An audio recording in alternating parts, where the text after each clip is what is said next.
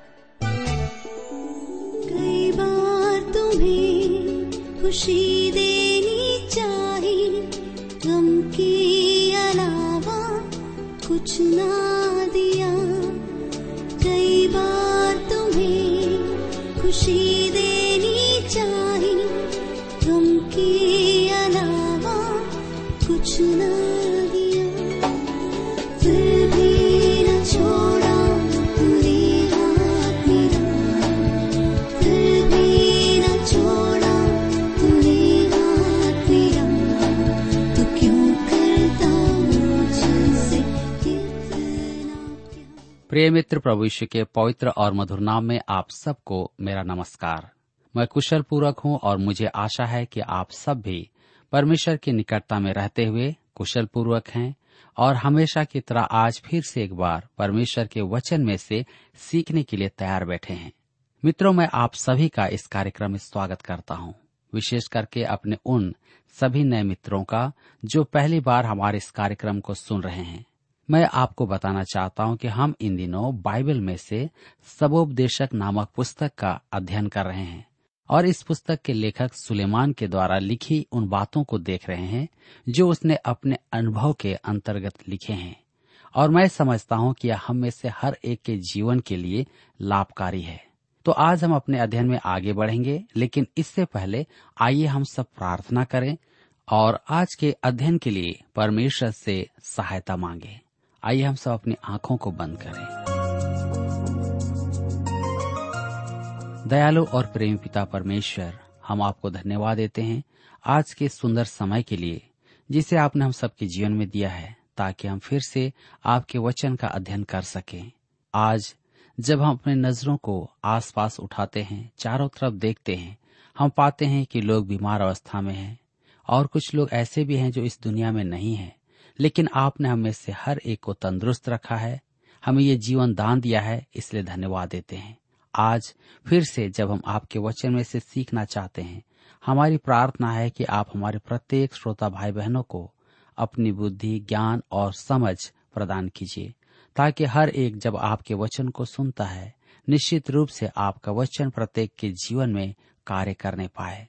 हमारी प्रार्थना है, उन प्रिय भाई बहनों के लिए जो किसी न किसी रूप से अपने जीवन में निराश हैं, परेशान हैं, चिंता में हैं, दबाव में हैं, व्यक्तिगत पारिवारिक या आर्थिक किसी भी रीति से प्रभु दुखी हैं आप उन्हें भी शांति प्रदान करें। अपने वचन के द्वारा बातचीत करें ताकि हर एक इस बात को समझ सके कि आप उनकी चिंता करते हैं। आपने उन्हें रचा है। आप चाहते हैं कि प्रत्येक जीवन आप में शांति को प्राप्त करे। पिताजी आज के समय को आपके हाथ में सौंप देते हैं। आप हमारे सहायता करें। प्रार्थना यीशु के नाम से मांगते हैं। आमीन। मित्रों, आइए अब हम अपने अध्ययन में आगे बढ़ें और सबोपदेशक की पुस्तक पाँच अध्याय उसके आठ पद को पढ़ें। सबोपदेशक की पुस्तक पाँच अध्याय उसके आठ पद में इस प्रकार से लिखा है यदि तू किसी प्रांत में निर्धनों पर अंधेर और न्याय और धर्म को बिगाड़ता देखे तो इससे चकित न होना, क्योंकि एक अधिकारी से बड़ा दूसरा रहता है, जिसे इन बातों की सुधि रहती है, और उनसे भी और अधिक बड़े रहते हैं। मित्रों, आज हम सुनते हैं कि गरीबी उन्मूलन परियोजनाओं में भ्रष्टाचार है। गरीबों के लेखे में धनवान बनने वाले अनेक हैं। परमेश्वर इसका न्याय करेगा, क्योंकि एक अधिकारी से बड़ा दूसरा रहता है। परमेश्वर को सब बातों की सुधि रहती है। मेरे विचार में, यदि विश्वासी किसी परियोजना में भ्रष्टाचार देखे तो उन्हें वहाँ से अलग हो जाना चाहिए, क्योंकि परमेश्वर को मालूम है कि वहाँ भ्रष्टाचार है, और वह भ्रष्टाचारियों को दंड अवश्य देगा। इतिहास इसका गवाह है। परमेश्वर देखता है कि गरीबों को सताने वाले कौन हैं। जिस जगह गरीबों का शोषण किया जाए, वहाँ की सरकार अवश्य गिर जाती है। इसका एक अति उत्तम उदाहरण है फ्रांस देश की क्रांति। यह एक अति भयानक ऐतिहासिक घटना थी।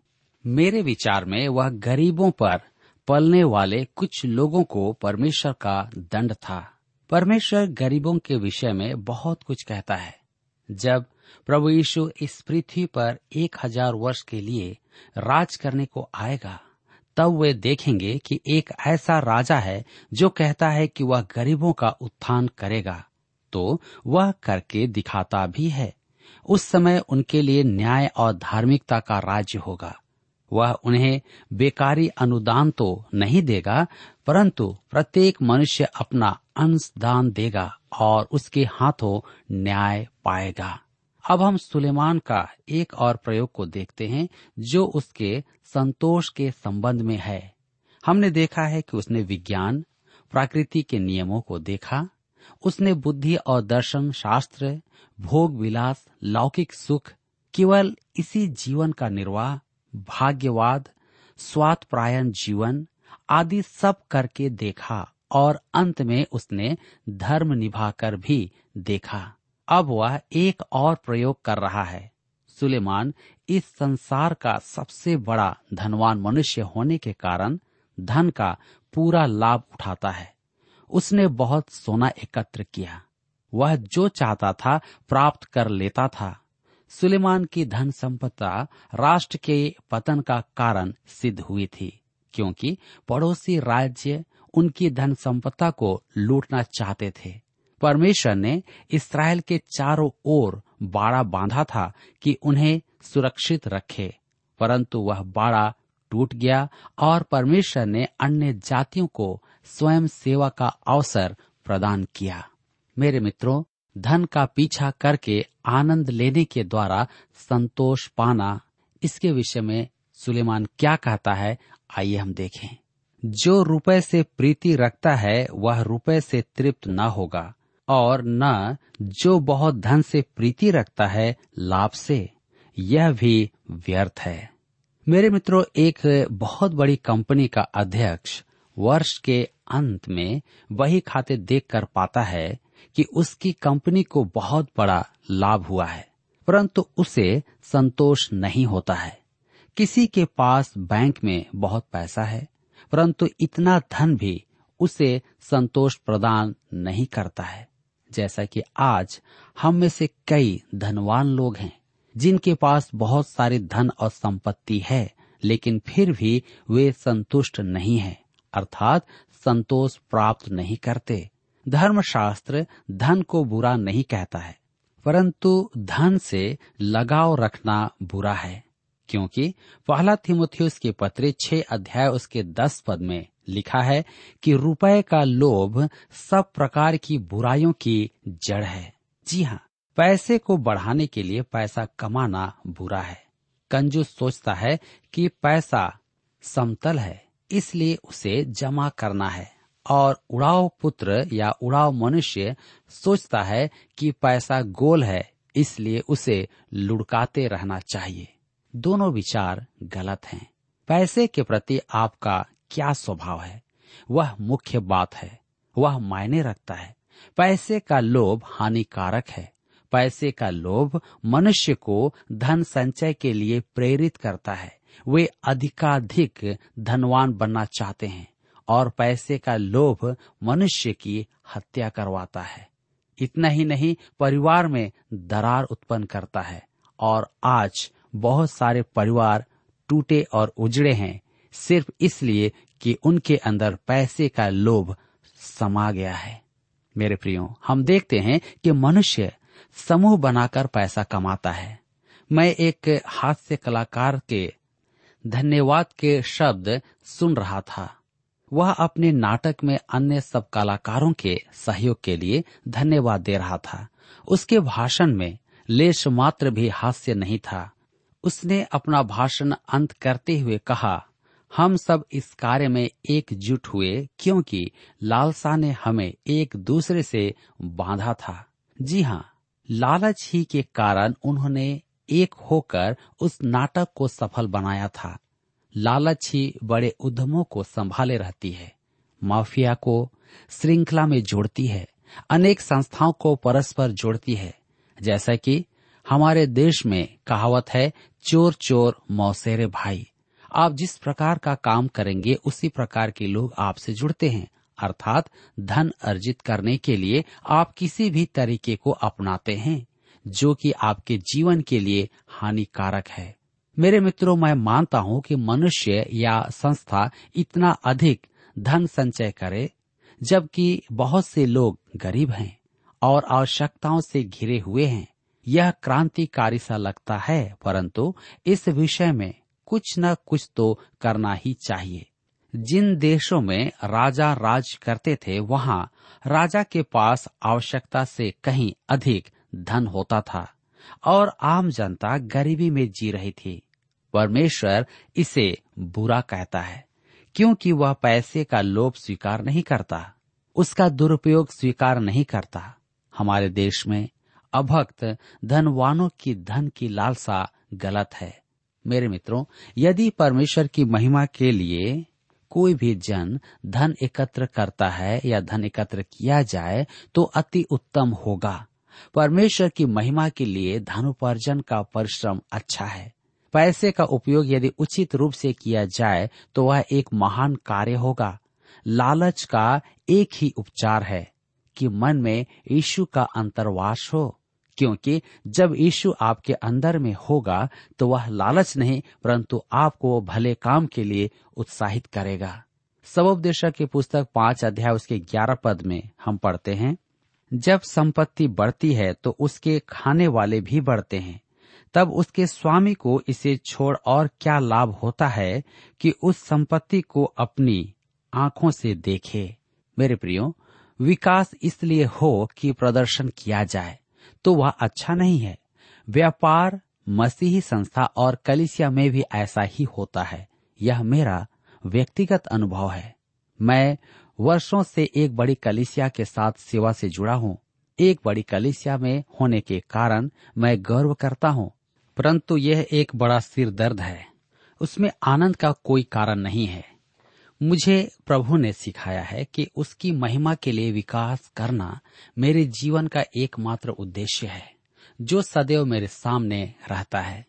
बस यही एक काम कर, परमेश्वर के वचन का प्रसार और प्रचार कर।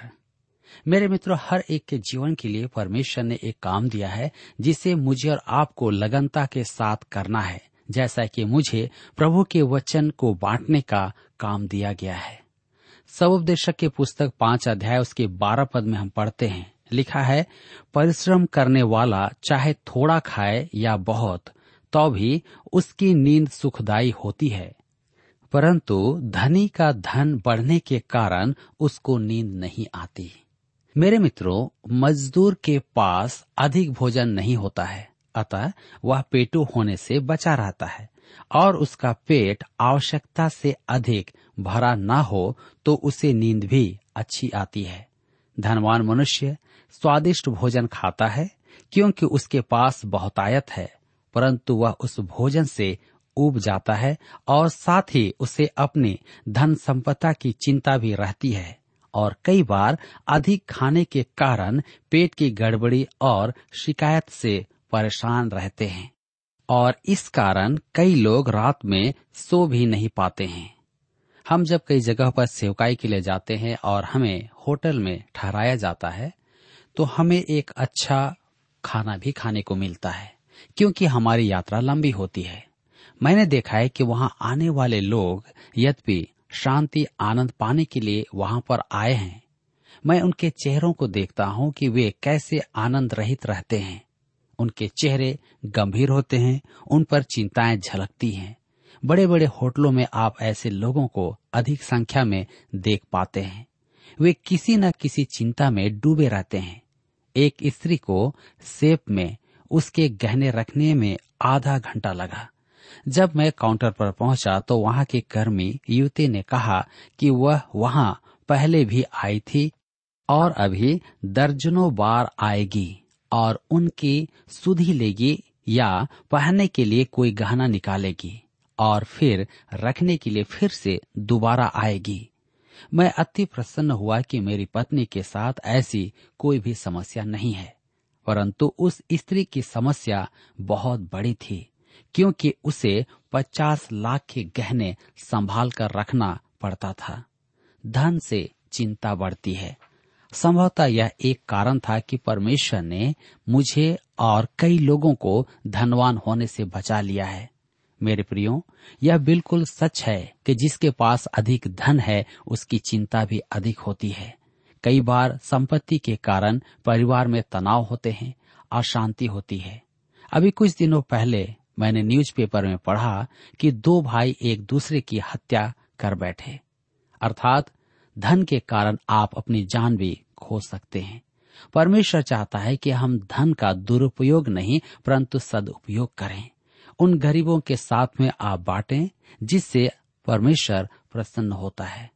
हम सबोपदेशक की पुस्तक पाँच अध्याय उसके तेरह पद में पढ़ते हैं। लिखा है, मैंने धरती पर एक बड़ी, बुरी बला देखी है, अर्थात वह धन जिसे उसके मालिक ने अपनी ही हानि के लिए रखा हो। ध्यान दीजिए धन संपदा मनुष्य की सहायता करने की अपेक्षा हानि पहुंचाती है। गरीब मनुष्य धनवान जन से अधिक आनंदित रहता है। पॉलुस प्रेरित ने कहा कि वह बढ़ती और घटती दोनों में रहना जानता है।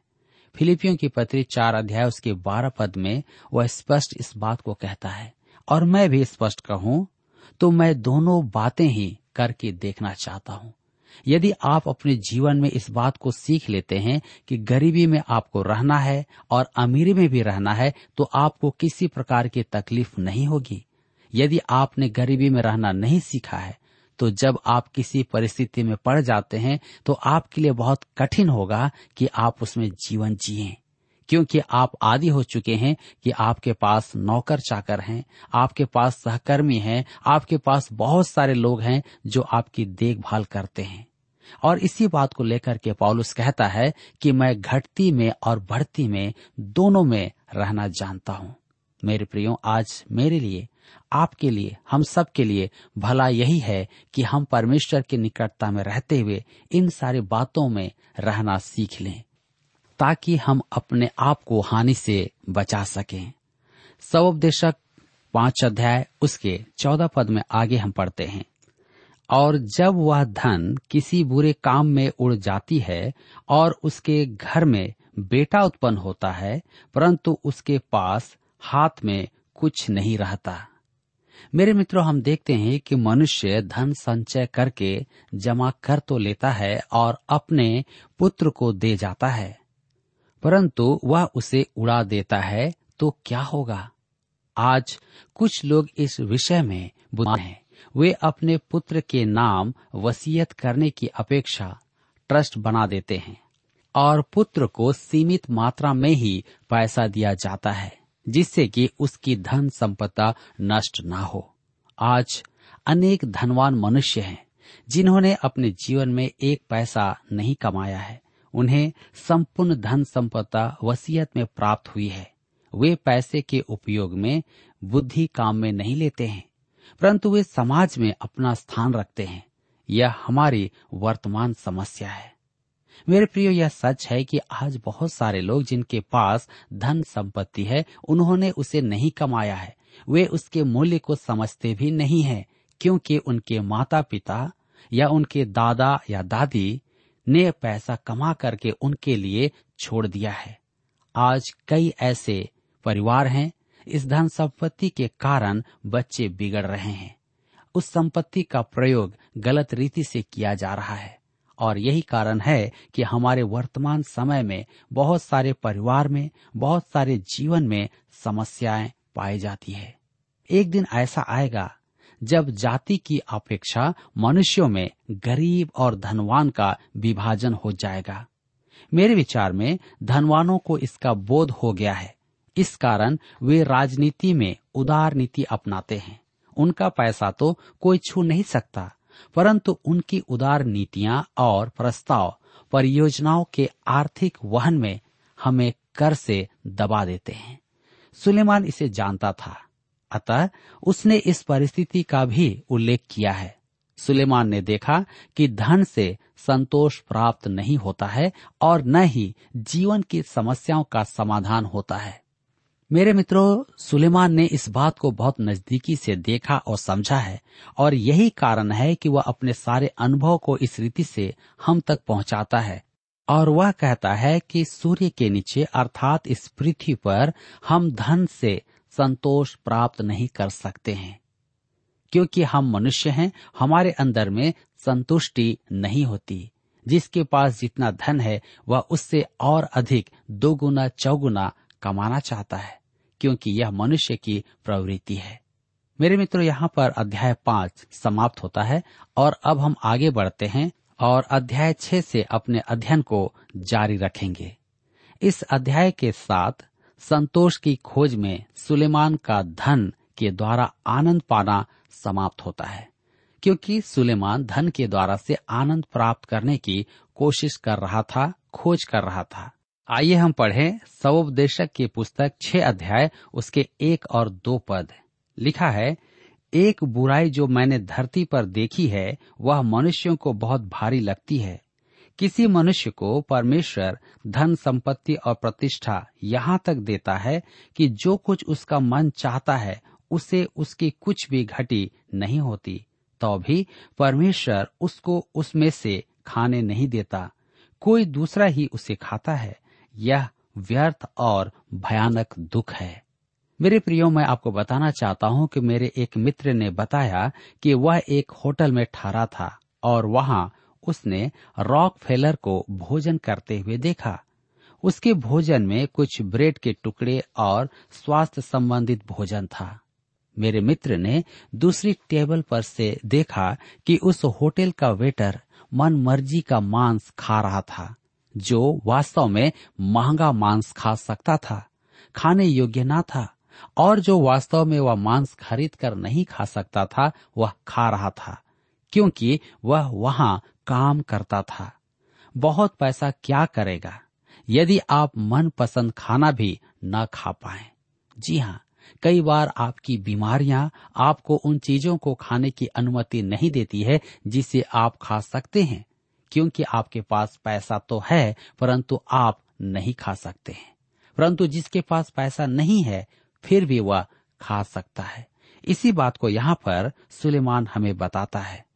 आगे हम पढ़ते हैं सबोपदेशक की पुस्तक छह अध्याय उसके तीन पद में, यदि किसी पुरुष के सौ पुत्र हो और वह बहुत वर्ष जीवित रहे और उसकी आयु बढ़ जाए, परंतु न उसका प्राण प्रसन्न रहे और न उसकी अंतिम क्रिया की जाए तो मैं कहता हूँ कि ऐसे मनुष्य से अधूरे समय का जन्मा हुआ बच्चा उत्तम है। यहाँ पर ध्यान दीजिए कि धनवान मनुष्य दिन में तीन बार ही खाना खाता है। एक बार में वह एक ही बिस्तर में सोता है और गरीब मनुष्य से अधिक नहीं जी पाता है।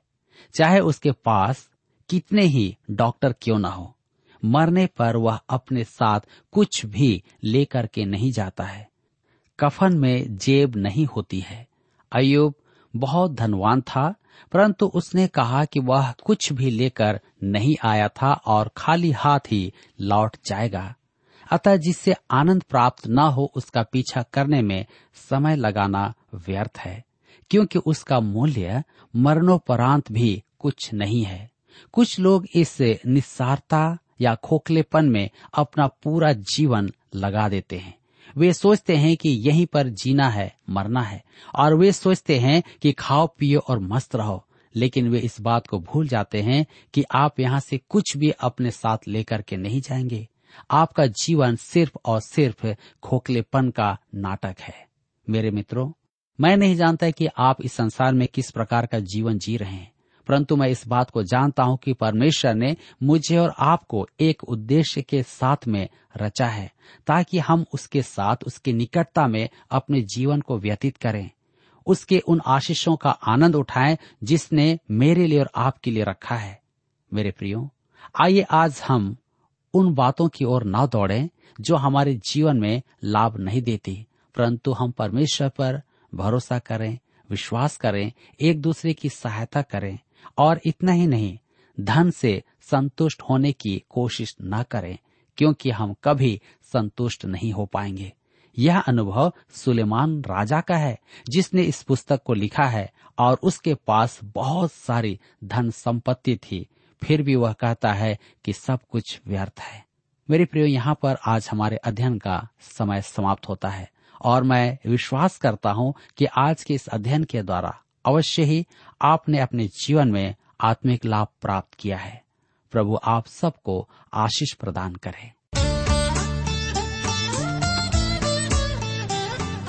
प्रिय श्रोताओ, अभी आप सुन रहे थे बाइबल अध्ययन कार्यक्रम सत्य वचन हम आशा करते हैं कि आज के इस कार्यक्रम से आपको आत्मिक लाभ मिला होगा।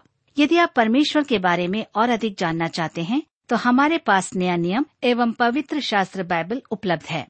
इन्हें प्राप्त करने के लिए आप हमें इस पते पर लिख सकते हैं। कार्यक्रम Satya Vachan T W R post box number चार तीन एक शून्य, नई दिल्ली, एक एक शून्य शून्य एक नौ।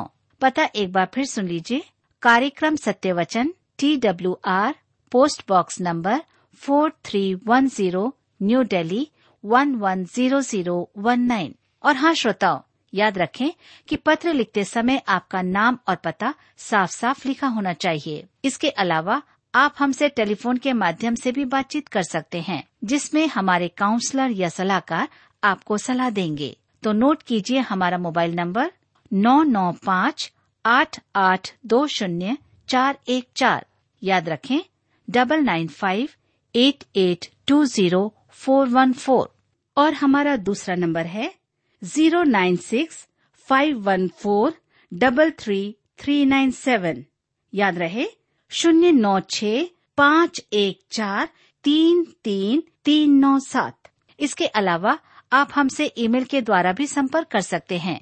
हमारा ईमेल आईडी है Hindi T T B at T W R dot I N Hindi T T B at T W R dot I N और अब इसी के साथ हमारे कार्यक्रम का समय यहीं पर समाप्त होता है। अगले कार्यक्रम में आपसे फिर मुलाकात होगी। तब तक के लिए हमें आज्ञा दीजिए। नमस्कार।